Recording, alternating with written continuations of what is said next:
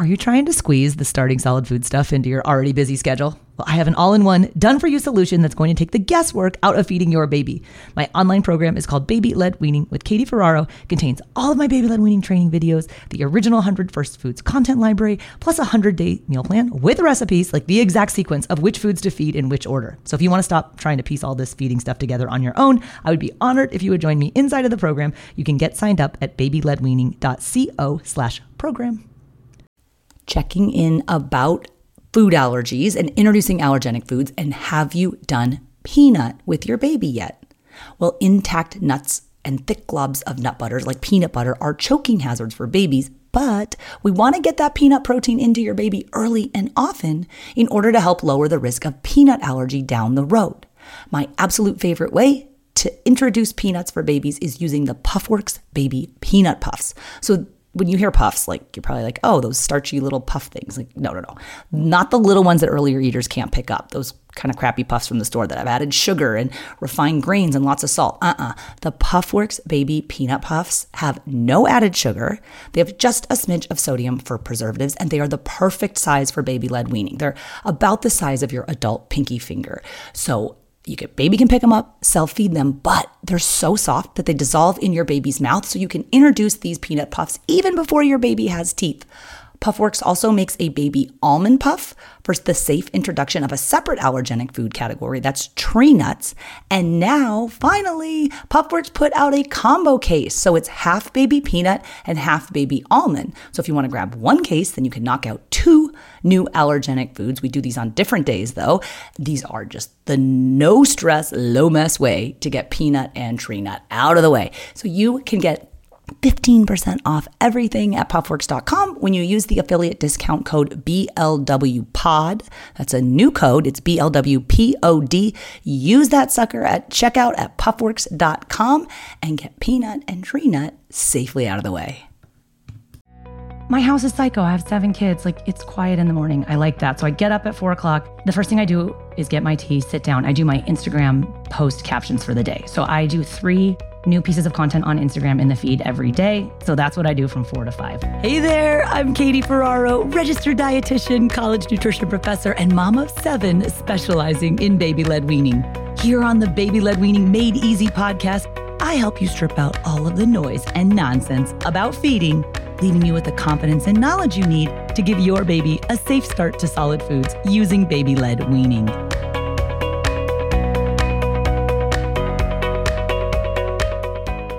Okay, full disclosure, I didn't really want to do this episode. It is a little out of my comfort zone. This is a behind the scenes look into a day in the life of me, Katie Ferraro. Feels weird. Your self proclaimed baby feeding fanatic. Now, I didn't want to do it because I would so much rather talk about all of your babies and interview feeding experts about baby led weaning that you want to hear from and answer your questions. But Lauren, who works with us, suggested this topic it's actually my birthday weekend when this is coming out and I'm turning 43 and I had to do like I had to get the calculator out and do the calendar year minus my birth year to actually figure out how old I am.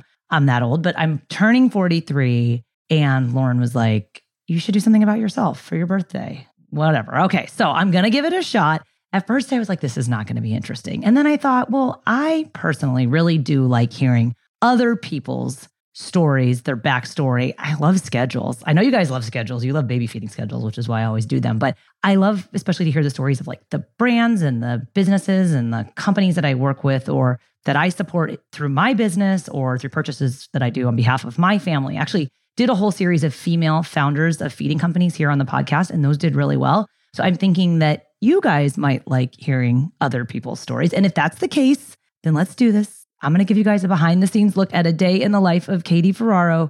And if you don't like it, there are 162 other podcast episodes all linked up for you at blwpodcast.com that you can listen to. Just kidding. Let's do this. All right. If we're just meeting for the first time, I'm Katie Ferraro. I'm a registered dietitian. I'm a mom of seven. I specialize in baby led weaning. But seven years ago, I had a totally different life. I had recently gotten married. I had had my first baby and she was about four and a half or five months old. And I was a registered dietitian. I still am. But I worked like at the other end of the life spectrum in life cycle. I was working with elderly nutrition, so geriatric nutrition, long term care, nursing homes. adult day, home health, tube feeding pump setup. Like basically, if you were old and needed a dietitian, I was your gal. And I didn't know anything about babies, and I had one. and she was turning, I don't know, four and a half or five months. And my pediatrician was like, You should start solid foods. And I was like, Okay.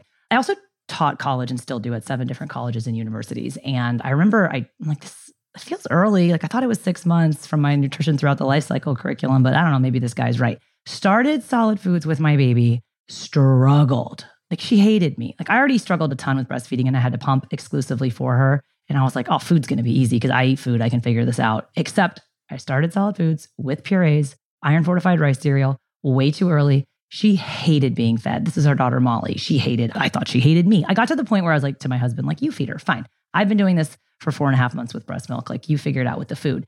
Very frustrating. I was like, what sort of mom can't feed her baby? And then what sort of dietitian mom on top of that? I felt like an abject failure because Molly hated eating and mealtimes turned into this downright battleground. And at the height of all of this feeding frustration, my husband and I found out that we were pregnant with quadruplets. Now, we had been doing fertility. We did IVF with Molly. The quadruplets is like a long story. I'll do a different episode on that for the fertility fans. Did not plan on getting pregnant with quadruplets. Don't recommend it, actually. But at the time, I remember when I saw the first ultrasound with the four embryos on it, and I was like, um, there's two ovaries and two babies. And she's like, no, those are four babies. And the first thing I thought about was, how am I going to feed four babies at one time when I can't even feed the one baby that I have at home right now. So the second I found out I was pregnant with quads and that we had made the decision not to reduce down to two, as they recommend that you do if you're pregnant with triplets or quads, in many cases, I was preparing myself for a life with at least two severely handicapped children because the only statistic that I could remember, I'm not a numbers person, was that 50% of quadruplet pregnancies result in severe handicap. So I was like, okay, if there's four babies and at least half of them are going to be severely handicapped, I probably can't do this consulting nutrition business that I'm running and running around working 60 hours a week and being gone all the time. I have to change everything. So I basically shut down almost the entirety of my consulting business at that time to basically sit on my butt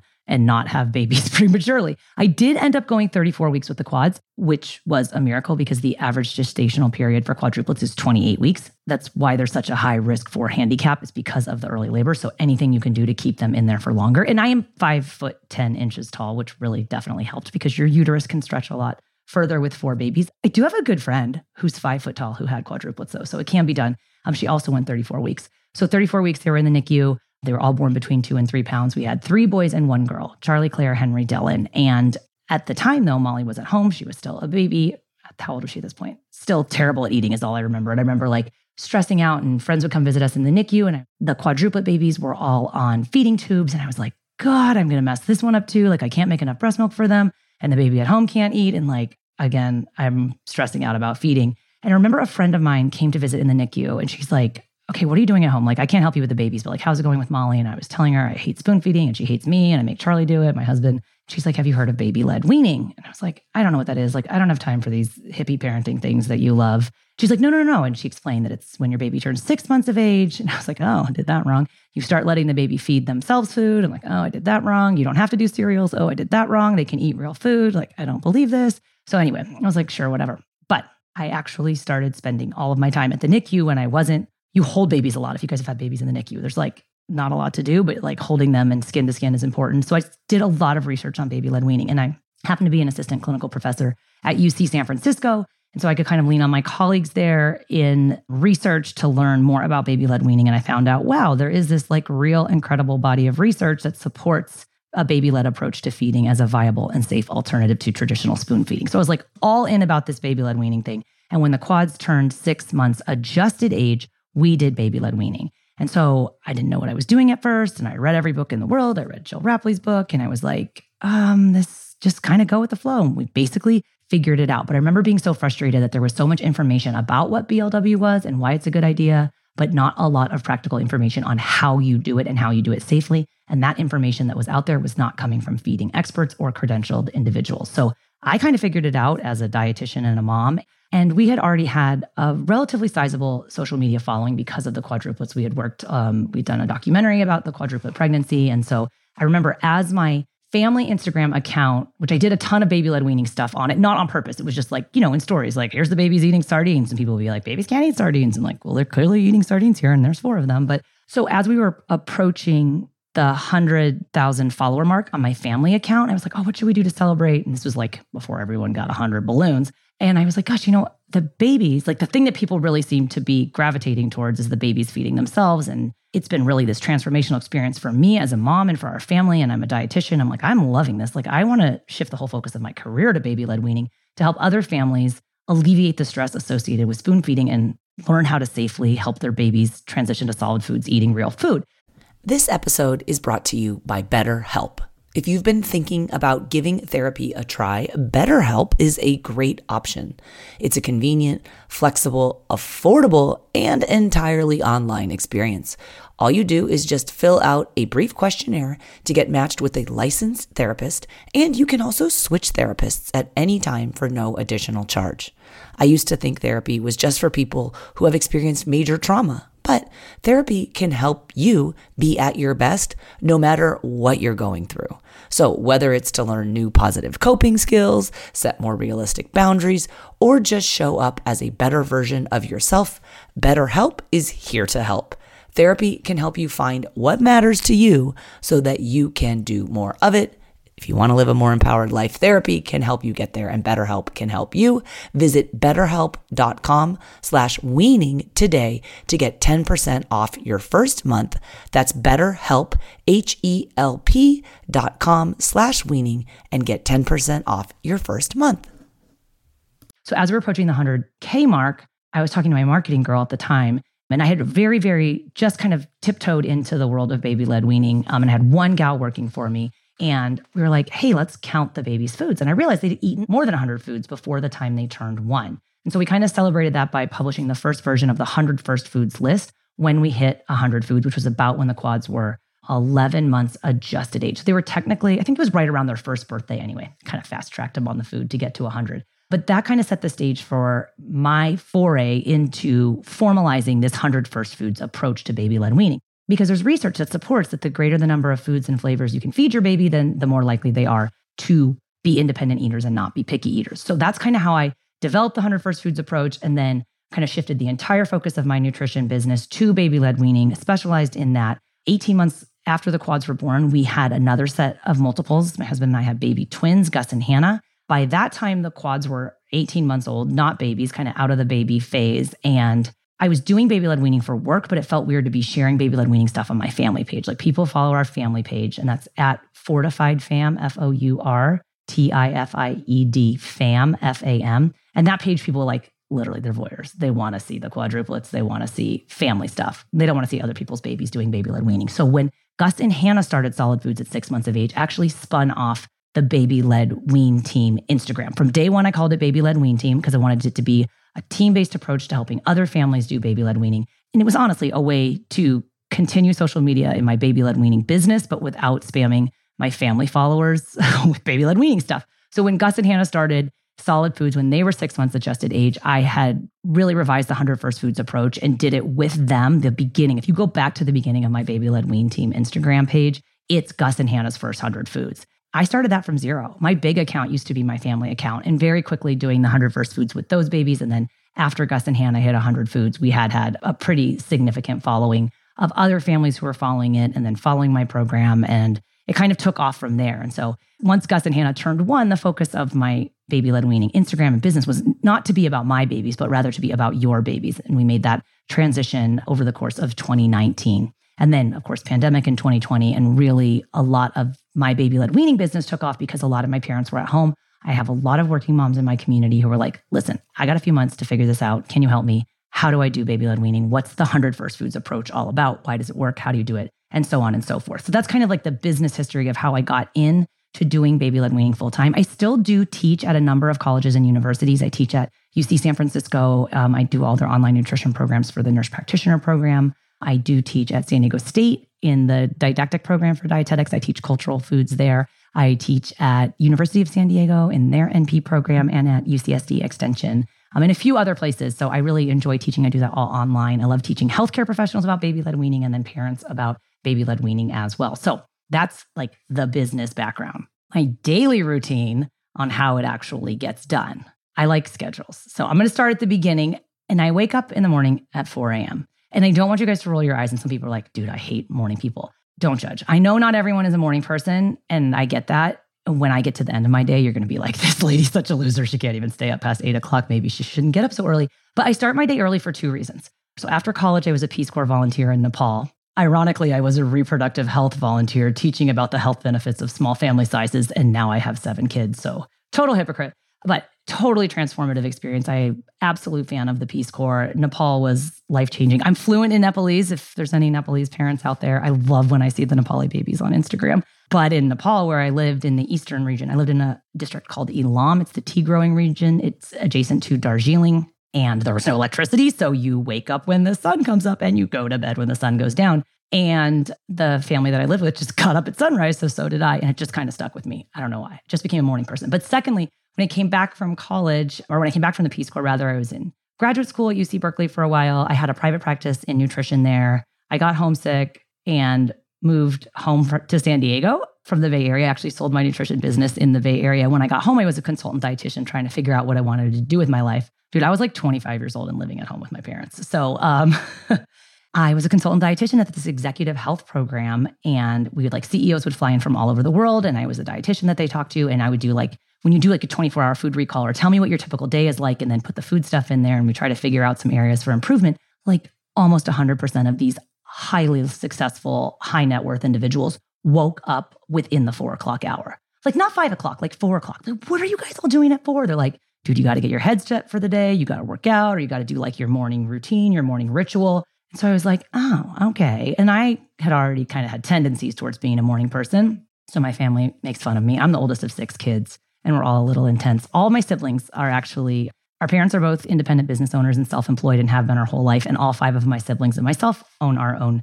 businesses and work for ourselves. And they're like, Katie, you're the only one that gets up that stupid early and they make fun of me like, oh, four is the new five. And like, she's going to start getting up at three and telling you it's the new four. But I like 4 a.m. It works for me. My house is psycho. I have seven kids. Like, it's quiet in the morning. I like that. So I get up at four o'clock. I drink tea. I've never been a coffee person. I do have a nasty Diet Coke habit, which I'm happy to admit. The first thing I do is get my tea, sit down. I do my Instagram post captions for the day. So I do three new pieces of content on Instagram in the feed every day, have forever. That's just what works for us. I do all of my own Instagram every business consultant and business coach in the world tells me to give up that part of my business and I just can't. I I love you guys. It's how I met most of you here on the podcast. It's important for me as a subject matter expert to be in charge of writing my own content. So that's what I do from 4 to 5. We have a good system with our team for content development, but I'm the one that actually writes everything. I write all my own emails. You guys, I write all my own show notes. It's probably why I don't get a lot of stuff done, but I love writing. I love content creation. And so I'm very protective of that part of the business. So the reality also is I do spend a lot of time on my phone and on Instagram as part of my business. And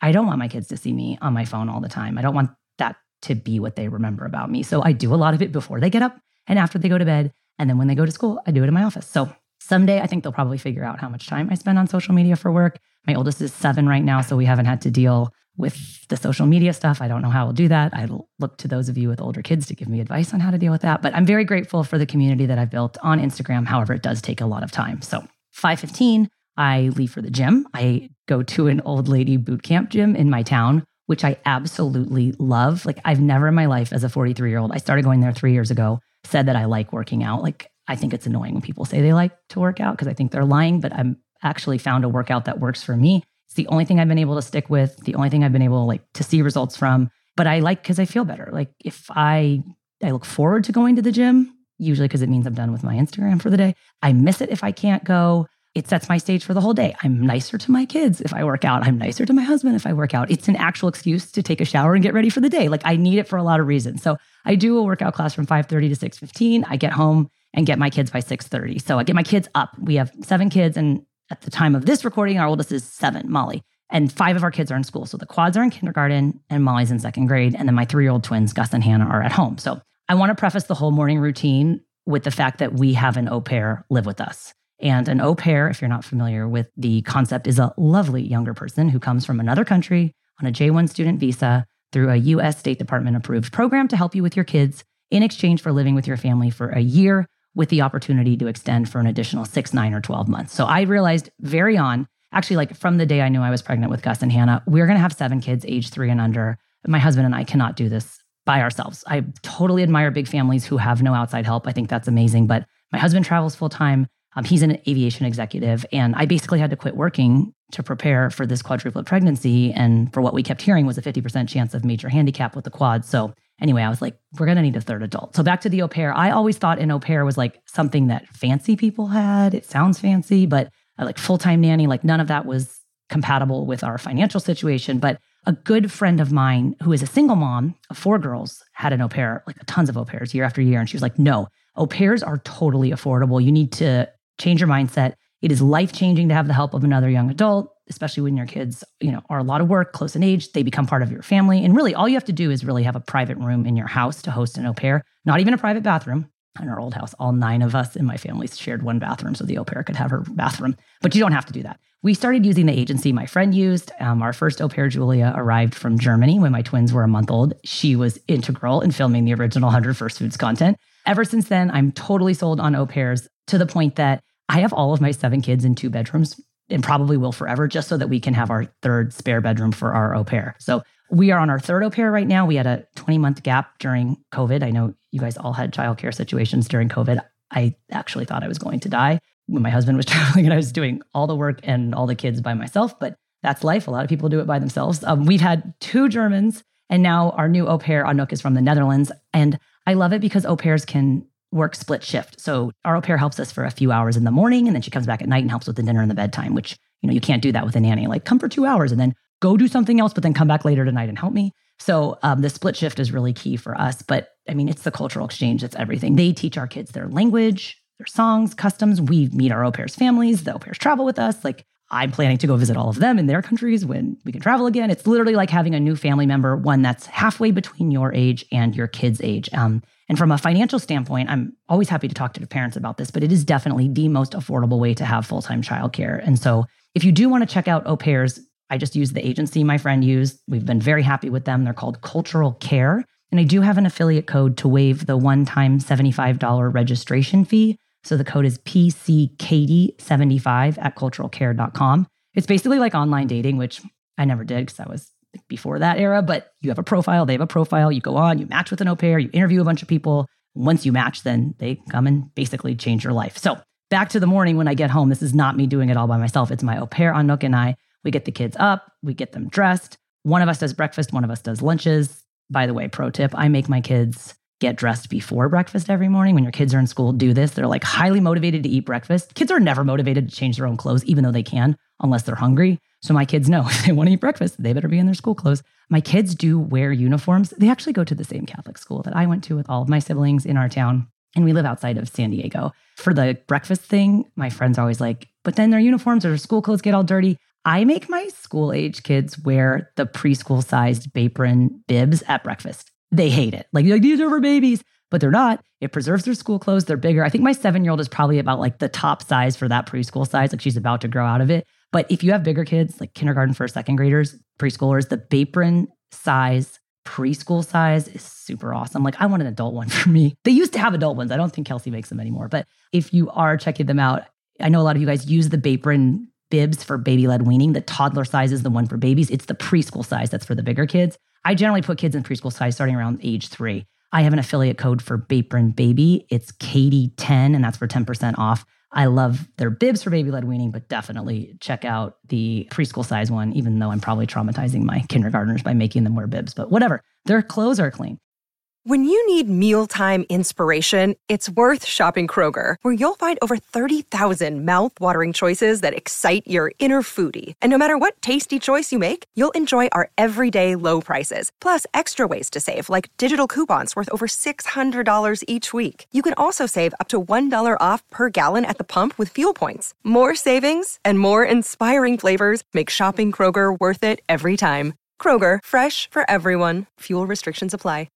So 7:15 a.m. my kids leave for school. Either my, my, husband if he's home or my au pair I drive them. And I feel bad when I tell my routine because my husband is like very has very limited involvement in it, but like that's by design. he's wonderful and he's very competent with our kids. It's just he's not here a lot. And even when he is, it's like if you're not here all the time, he's like wants to have fun in the morning. I'm like this is not fun. Like and I'm like yelling at him like he's another kid. So I also love the au pair because like we work really well together. I totally get the whole two mom situation. I definitely see the benefits to it. So we have a sprinter van, a 12 passenger sprinter van. Love it. I don't like to drive around with any empty seats. I pick up all my friends' kids on the way to school. Like One of my best friends is not a morning person. So if I have space left in my van, I always get her kids so she doesn't have to get up early. If I'm not driving, if Anouk or my husband goes to school, I'll stay, I clean the kitchen, I get my twins ready for the day. It's just like quiet. I usually listen to, like, let them watch something on PBS Kids. So I feel like they're learning. And then I listen to a podcast and clean the house or whatever. The deal with the au pair, sorry, back to that. They can work up to 45 hours each week. So we do like to give our au pairs full weekends off. Like we're intense during the week. I want you to go have fun with your friends on the weekend. But my au pair helps us in the weekday mornings. And then for a few hours, she gets off for the whole day. And then she comes back in the afternoon, like bedtime dinner stuff. So I have an aunt who has helped me since the quads were born. She comes at eight and she watches Gus and Hannah, my twins. They're not in preschool. They're my last babies. I want them at home. My aunt is fabulous. She also was a teacher in Mexico City before. She teaches them Spanish. Like she's amazing. So by eight o'clock, I'm working. Like my work day starts. I'm very protective about my work time. I know it's a great luxury to be able to work. To be honest, I would actually be crazy if I couldn't work. I love my kids, but I'm really grateful that my aunt comes and helps me. And so we have a house. We live in a town, the town I grew up in, and we have a house, then we have a pool house attached to it or detached. And there's two bedrooms in there. I think like other people would use it for a sauna or gym or something. I use it for my office, and my husband has an office. And then it has a kitchen. So some of you guys ask me, like, what's up with your fake kitchen? So I have a fake kitchen for work that's actually in our pool house. It's like this like super cheesy cocktail bar setup, but I use it for filming all of my baby led weaning videos. That kitchen's always clean. My real life kitchen is a mess. We're actually probably going to remodel it for work and video stuff, but I'm working right on my property so I can kind of run in and out if I need to do stuff with the kids. But I pretty much work from eight till five. And I feel like maybe we'll do a separate episode about the inner workings of the baby led wean team, which kind of runs like clockwork. But we have a day where we do podcasts, a day where we do new content, one whole day where all I do is interviews, parent interviews, feeding expert interviews, me being on other podcast interviews. I also still teach all of my courses. So I have a lot of schoolwork that I need to do with my colleagues at the different universities where I teach. So I kind of like am in the zone from eight to five. I don't really even take a lunch break. If you know, if you go back in the house and the kids see you, it's like a disaster. So I just kind of grind it out from eight to five working. I love that. I have to, don't laugh, but I'm the co leader at Girl Scouts now. My friend talked me into it. I'm not very good at things like that and I'm not creative at all. And I actually dislike Pinterest, which that'll shock a lot of moms. But she's like, if I plan everything, will you just come and be the other warm body in the room so we can have a Girl Scout troop? So, like, sometimes I leave early. I have to do Girl Scout stuff or we do sports. To be honest, my kids are very young still, so we don't have to do a lot of activities, which I'm grateful for. I get done right at five. My aunt goes home. My au pair comes back on. Someone watches the kids. Someone makes dinner. I like to make dinner. In my old life, I like to cook. So I do make dinner. We eat together. I get off at five. I try to be eating by 5:30, six at the latest. Done with dinner, getting ready for bed at 6:30. My kids all go. My twins go bed down if they didn't take a nap, usually between 6:30 and 7, and my big kids go down at 7. And then my au pair and I clean the whole house, and everybody's done by eight. And I literally drink like two glasses of wine and pass out on the couch. In a perfect world, I would be like, oh, I go back to my pool house and then I do all the work I didn't get done that day. But I don't care that much. And I definitely can't focus at night. And I'm not an evening person. So, one thing we started doing at our team meetings for work with Lauren, the great Lauren, who is the mastermind behind everything, she makes us do a win and a stuck. So, everyone has to go around and say a win, something good that happened, and something that they're stuck on. So, at the end of this episode, I just want to share with you guys my win and my stuck. I'll start with my stuck. I'm not good at thinking about what we're going to have for dinner, which sounds really hypocritical because all I talk about in baby led weaning is like, it's so important to food prep. And like, I have to make a lot of baby led weaning food, but sometimes my kids are like, oh, we're having fritters again. Like, awesome. I wish I was more prepared. Like people that have a menu for the whole week are like my goals, but I know I'm just not wired that way. I'm one day at a time. So I always get stuck about what we're going to have for dinner. I feel like we eat the same 10 things, but like they're not that creative or that inventive. And I wish I would put more time in my schedule to prepare food, but like I get done at 5 and I want dinner ready at 5:30. And that sometimes is just it's a fool's errand. Like it's not going to happen or like the quality of the dinner that I want to make is not there. So I don't know a way to improve that, but that's something that I'm stuck on, especially where my kids are like, I'm starving, I'm starving. And I we don't eat snacks. I've shared that a lot on the podcast. And like I need to have dinner ready by 5:30 because if not, then they like literally start freaking out because they're so hungry. And then they start finding snacks, which I can't have because then they don't eat my dinner. So I got to figure out a situation. If you guys have any tips for how to make a lot of food magically appear for your kids at 5:30 when you have to work till 5, I'd love to know. So that's my stuck. It's the food prep thing for dinner. And I don't have the energy to do it on the weekends. My win is that during pandemic, I allowed myself to admit that I hate going to the grocery store. I used to like it when it was just me and I only had to cook for me. And if I found something expensive, it didn't matter. It was just me. Or if I didn't want to make dinner, it didn't matter. It was just me. I don't like grocery store shopping. It doesn't spark joy. So I really leaned into home delivered groceries. And I would argue people like, but it's expensive and there's a markup. I'm a Instacart fan just because that's what's in my area. And I also do Butcher Box for meat. And I've often on done some produce delivery stuff. I haven't found one that really works for me. I do have a sick Butcher Box deal for you guys though. Whatever the Butcher Box deal of the month is, somehow my Butcher Box link gives you an extra $10 off your first Butcher Box. So if you guys have been thinking about getting home delivered meat delivered to your doorstep, there's no code. It's like a link you have to go to, but to get the deal, like if it's ground beef for life or free turkey or whatever it is, plus an extra $10 off. So if you go to blwpodcast.com slash 163, Butcher Box has been awesome because that's where all my meat comes from.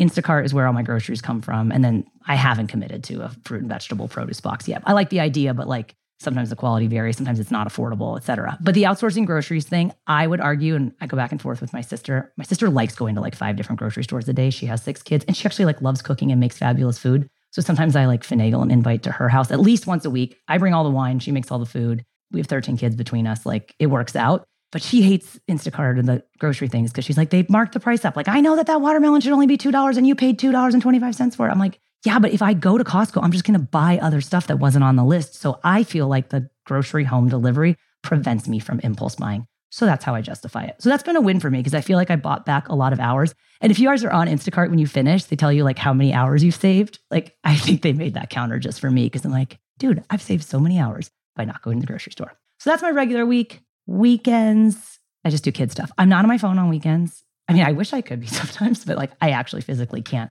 I do try to have my kids not see me on my phone. I don't want them to know what social media is, especially not yet. I think social media is a fabulous place. I have a relatively large Instagram following across both of my channels, and there's nobody mean or trolly in my community because I feel like I set the tone. I mean, we sometimes have to block people who are crazy, but like as far as like it being a terrible, horrible, vast wasteland, I think Instagram is a fabulous place to meet other people, to share ideas, especially the visual of babies eating, to share. I mean, I share the fun, I share the harder sides of life too. And to be honest, most people just want to see a bunch of little kids running around. So my family account is out there if you guys want to check it out. It's pure chaos. The baby led weaning account is there if you need help on how to feed your baby. So I kind of check out Saturday and Sunday. My kids are in kindergarten and we go to Catholic school. And my mom's rule always was when you go to kindergarten and Catholic school, you have to go to mass. So now we have to take five kids to mass on Sundays.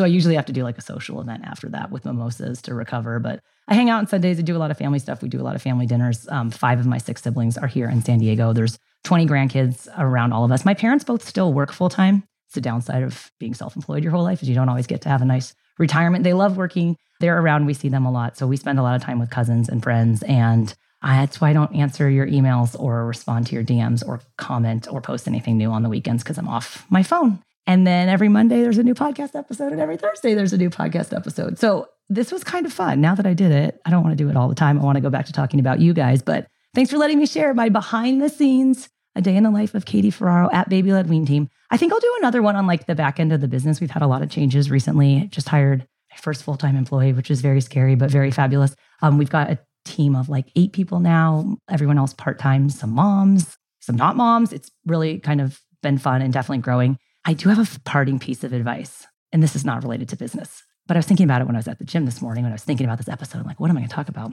Clearly, I found something to talk about. But one thing that's been really different for me since my kids started school versus when I had seven kids, three and under at home, is that we were talking about this on Instagram the other day with some of you guys, but I felt like I didn't have any mom friends. I didn't even have room for mom friends when my babies were babies. Like I didn't do mommy and me groups or that sort of stuff because I was I was always working. And then during pandemic, you couldn't do that stuff. So I know a lot of you guys feel very isolated with your babies. You're like, gosh, I don't have a community. And that's why I do try to foster a sense of community on Baby Led Wean Team, especially through Instagram and here through the podcast, so that you know that you're not alone. If certainly in parenting, but in the way you've decided to start solid foods with your baby. But when your kids go to school, it becomes so much easier to make friends. Like I'd always heard that, and I was like, nah, whatever. You just don't make friends when you're an adult. And now I like looked at the past year since my kids have been in school. I'm like, wait a minute, I actually have new friends. So I just want to remind you that all this work at home with the baby, where you feel like you're going crazy and maybe you're not using your brain. And I know a lot of moms that are like, I went to college and now I'm at home, like changing diapers. Like, listen,